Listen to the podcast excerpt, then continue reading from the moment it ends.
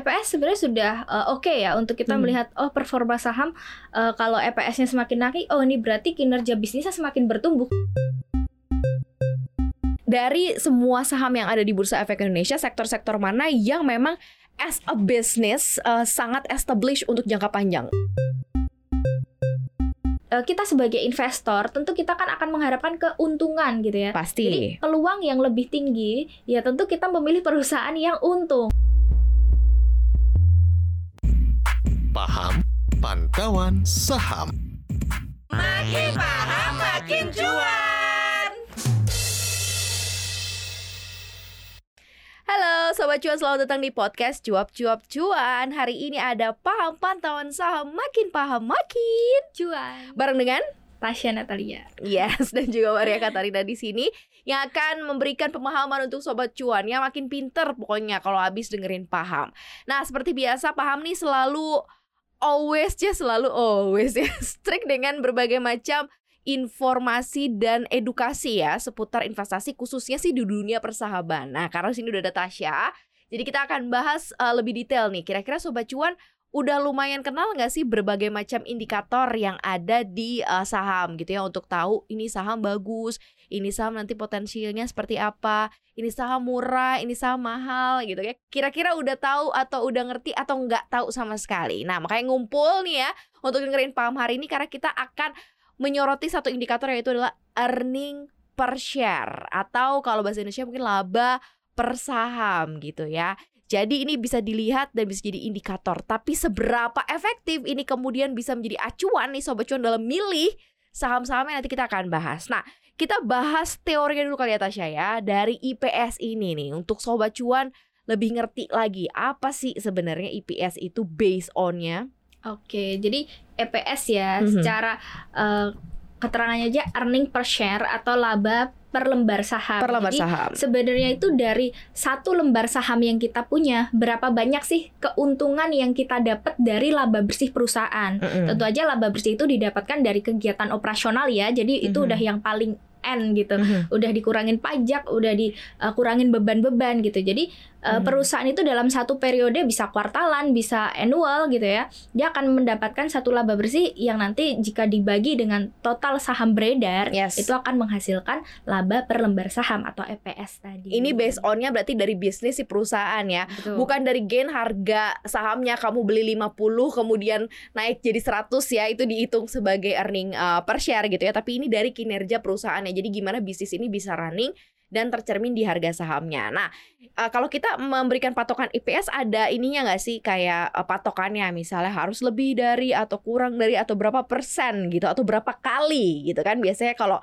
kita lihat kan kalau misal kayak price earning ratio kita pakai indikator di belakangnya kan kali sekian kali gitu ya kalau EPS nih kita patokannya gimana nih Tas? Uh, kalau patokan sih nggak ada yang spesifik ya. Ini hmm. harus angka berapa atau berapa kali berapa uh, persen begitu. Tetapi kita melihat dari pertumbuhannya. Hmm. Jadi perusahaan yang bagus adalah EPS-nya tuh yang selalu bertumbuh. Hmm. Tetapi kadang ada juga nih yang bisa aja EPS-nya turun begitu ya. Hmm. Nah kita perlu cek EPS-nya tuh turun karena apa. Biasanya oh memang karena uh, labanya turun atau hmm. ada satu aksi korporasi gitu di mana uh, ada aksi stock split atau aksi uh, reverse stock split itu bisa mengakibatkan perubahan total saham beredar. Okay. Kalau stock split mm -hmm. itu kan bisa uh, memecah uh, saham ya. Jadi jumlah saham yang beredar jadi semakin banyak tergantung mm -hmm. rasionya. Mm -hmm. Nah, kalau uh, total lembar sahamnya jadi lebih banyak, ini bisa semakin mengurangi EPS juga. EPS-nya karena ya kan dipecah gitu ya. Jadi hitungannya ya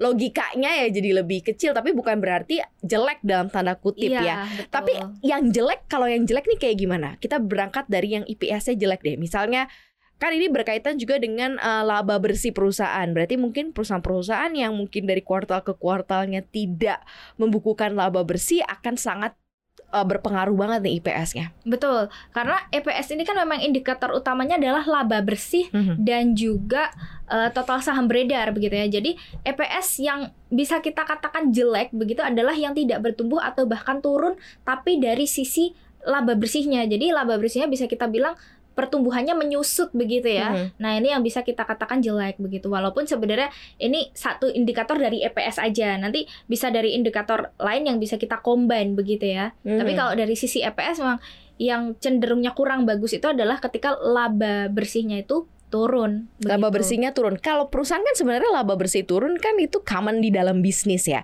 Seberapa besar EPS ini kemudian menjadi indikator yang bisa digunakan oleh uh, sobat cuan gitu ya, melihat bahwa oke okay, ini perusahaannya udah nggak good lagi, runningnya udah nggak running well ini ya, mungkin sesuatu terjadi gitu ya, entah apa pun yang terjadi. Di berapa kali pertumbuhan kita bisa cek?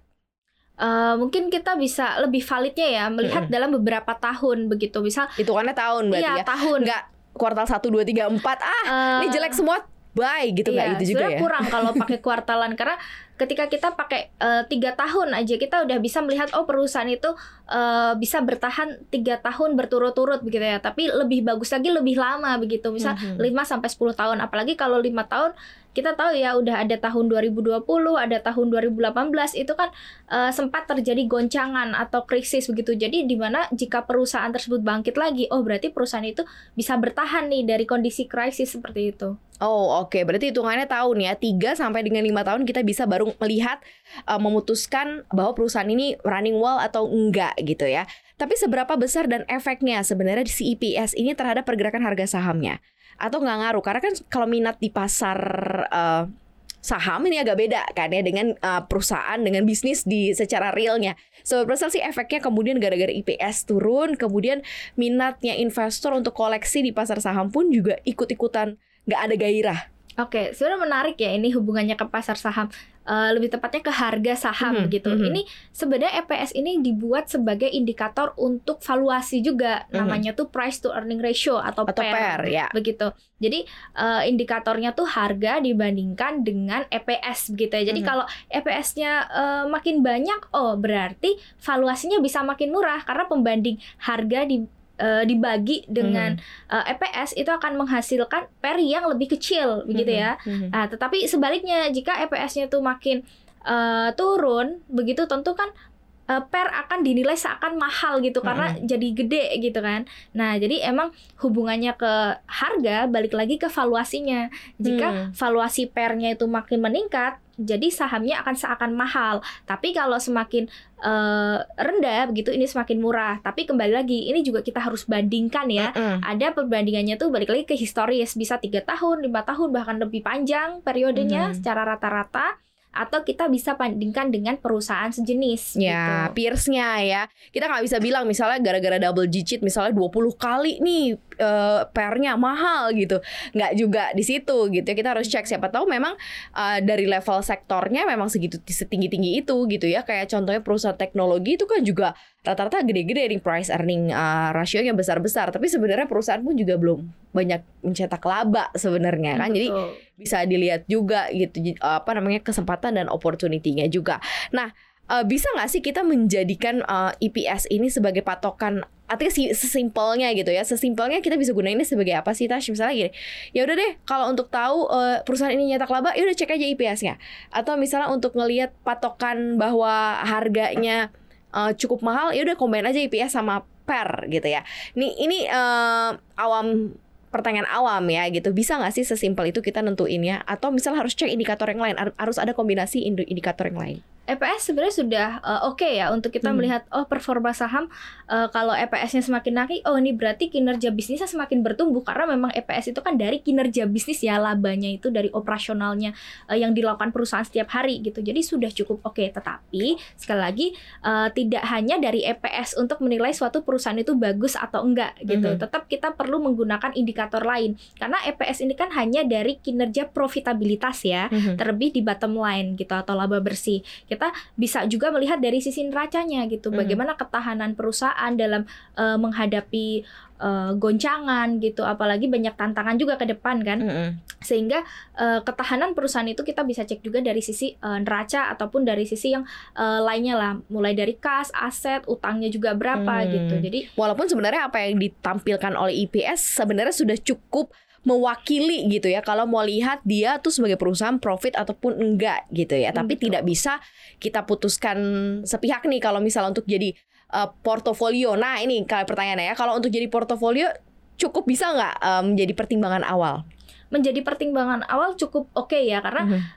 kita sebagai investor tentu kita kan akan mengharapkan keuntungan gitu ya. Pasti. Jadi peluang yang lebih tinggi ya tentu kita memilih perusahaan yang untung. Mm -mm, mm. Karena dia punya uh, keleluasaan juga jika dia udah punya laba bersih dia bisa memberikan dividen gitu jadi kan Mhm. harapannya investor kan di situ ya Mhm, selain mhm, mengharapkan mhm. kenaikan harga saham juga dari dividen gitu jadi EPS yang semakin bertumbuh apalagi nominal cukup besar ya peluang perusahaan membagikan dividen juga akan cukup besar Oke, gitu. secara track historical kan ada sesuatu hal yang unik sebenarnya di pasar saham. Ada yang uh, kayak beberapa investor-investor yang uh, kawakan lah gitu ya value investing mereka biasanya ngelihat sebuah saham itu dari levelnya apakah dia mature ataukah growth. Nah mereka biasanya lebih senang yang ada di posisi growth. Nah kalau growth ini uh, EPS-nya gak nggak terlalu signifikan. Biasanya itu dipilih nih sama sama investor-investor. Karena ngerasa bahwa period jangka panjangnya untuk dia berkembang atau growth uh, pertumbuhannya masih akan banyak.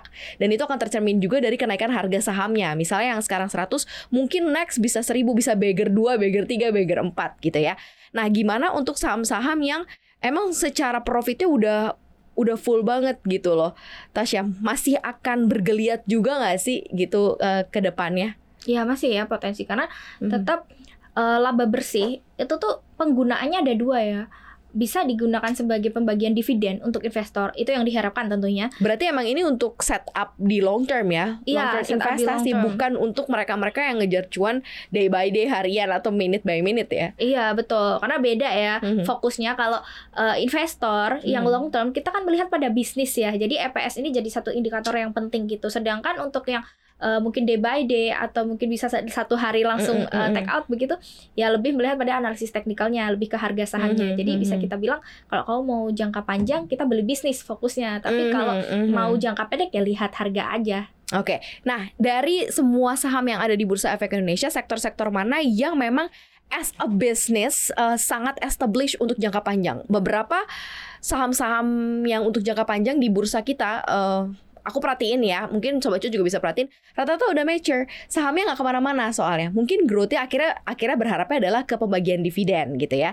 Tetapi kan kadang kita juga berharap uh, kenaikan dari harganya itu yang juga cukup mendongkrak uh, profit kita kan sebenarnya. Nah, kamu ngelihatnya kayak gimana nih untuk dari sisi EPS-nya di uh, Bursa Efek Indonesia sektor mana yang masih akan cukup lumayan besar pertumbuhannya? pertumbuhannya dari Mm-mm. sisi EPS ya kita eh, melihat dari sektor dulu yang defensif ya karena dengan dia menjadi sektor yang defensif tentu Mhm. demand juga semakin terjaga begitu ya Mm-mm. jadi kita lihat beberapa sektor yang eh, mungkin eh, akan membukukan earning begitu yang Mhm. cukup sustain atau solid di tahun ini ya seperti perbankan. Ada pertumbuhan dari laba bersih tentu EPS-nya juga akan naik. Mhm. Kemudian yang eh, kedua adalah sektor eh, consumer begitu. Tetapi Hmm. kita Tapi ini juga, Kak, nah itu dia. itu, itu menarik. Aku aku menarik banget soal consumer ini gitu ya karena Iya. ada beberapa yang mungkin secara retailnya kerasanya kayak masih oke tapi eh, kinerjanya begitu dibacain total tuh nggak terlalu oke oke banget ternyata gimana tuh Iya. Tas? Jadi mungkin kita lebih ngeliat pada annual ya. Kalau Mhm. consumer itu eh, kita ngeliat ke prospeknya ke depan begitu. Walaupun memang di tahun ini atau tahun kemarin sempat ada eh, penyusutan gitu karena memang secara makro juga tidak terlalu ini ya Mhm. akibat COVID-19 gitu. Tetapi di eh, tahun mendatang sepertinya akan ada sedikit eh, mulai dia mendapat positif lah gairah positif Mhm, dari mhm. eh, makro di mana untuk consumer ini kan memang secara eh, bisa kita bilang dari total PDB itu menyumbang lebih dari 50% Mhm, konsumsi mhm. rumah tangga itu. Jadi ya eh, untuk menjadi penopang dari ekonomi kita tuh masih memungkinkan apalagi masyarakat kita yang konsumtif begitu. Oke, tadi ada perbankan, kemudian consumer, ada lagi nggak yang uh, nextnya itu atau mungkin yang secara EPS dia historicalnya masih oke dan masih akan growth. Kita ada sektor-sektor baru kan nih? Iya. eh kemungkinan saya lihat eh, di sektor ini ya telco ya. Mhm. walaupun sebenarnya beberapa tahun ini kan memang dari sisi utang udah cukup besar gitu. Tapi ada yang menarik karena dia bisnisnya tuh semakin ke sini semakin defensif gitu. Mhm, apalagi mhm. kebutuhan internet udah nggak bisa nih dilepaskan dari masyarakat Mhm, gitu kan. mhm. jadi eh, ekspansi juga di tower ataupun di telekomunikasi itu juga semakin gencar ya. Jadi ya harapannya dengan ekspansi harusnya diiringi dengan eh, laba juga dong. Karena kan ekspansi kalau nggak mengharapkan laba yang besar juga ya akan sia-sia ya ekspansinya. Jadi kita harapannya di eh, sektor telco ataupun di uh, tower ini masih akan mencatatkan IPS yang cukup positif lah. Oke, jadi ada tiga yang bisa dilihat ya, ada perbankan, kemudian consumer itu juga harus dibagi-bagi ya, karena consumer kita banyak banget ya. Iya, Bukan betul. hanya yang based on food, tapi ada juga yang retail gitu ya, masih cukup uh, besar ya. Nah, uh, ini menarik juga untuk untuk next nih ya, future kalau menurut kamu. Karena kan kita after boom commodity biasanya raise up to property sector. Nah ini kalau dilihat dari sisi earning per share-nya, kalau kemarin-kemarin mungkin agak susah nih karena nggak terlalu besar juga serapan di uh, bangunan atau mungkin pembelian rumah dan properti ya. Mungkin hanya Hmm. yang dapat recurring income kayak yang punya mall itu mungkin Iya. bisa diperhatiin. Kamu ngeliatnya gimana? ini akan jadi uh, momentum yang cukup bagus ya bagi properti apalagi uh, setelah Bank Indonesia juga menahan suku bunga begitu. Jadi ada potensi dari sisi uh, minat masyarakat untuk mengambil kredit juga harusnya akan uh, lebih sustain begitu ya. Mhm. Jadi ya harapannya akan ada kenaikan lah dari sisi bottom line-nya properti. Tetapi uh, kembali lagi ya karena di properti itu kan dia bisnisnya menjual uh, rumah, menjual uh, properti begitu kan.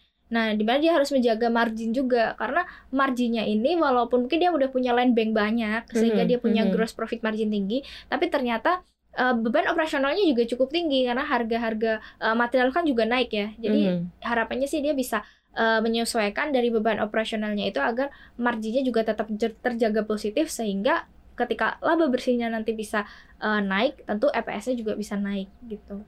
Oke, ini menarik banget untuk kita perdalam lagi ya karena di setiap sektor yang tadi disampaikan oleh Tasya nih karakteristik dari si saham-sahamnya juga harus dicek.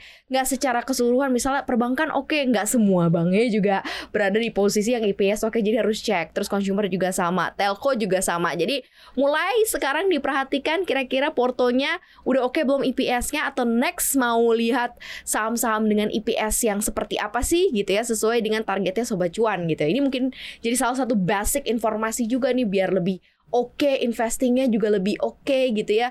Perencanaannya juga tertata dengan baik ya. Oke thank you Tasya udah ada di paham hari ini. Jangan lupa juga sobat cuan untuk selalu dengerin kita di konten-konten podcast kita lainnya di Apple Podcast, Google Podcast, Spotify dan Anchor. Follow aku di Instagram kita di @cuap underscore cuan dan subscribe YouTube channel kita di cuap cuap cuan di like, di share dan juga komen. Kita berdua pamit ya. Bye bye sobat cuan. Happy cuan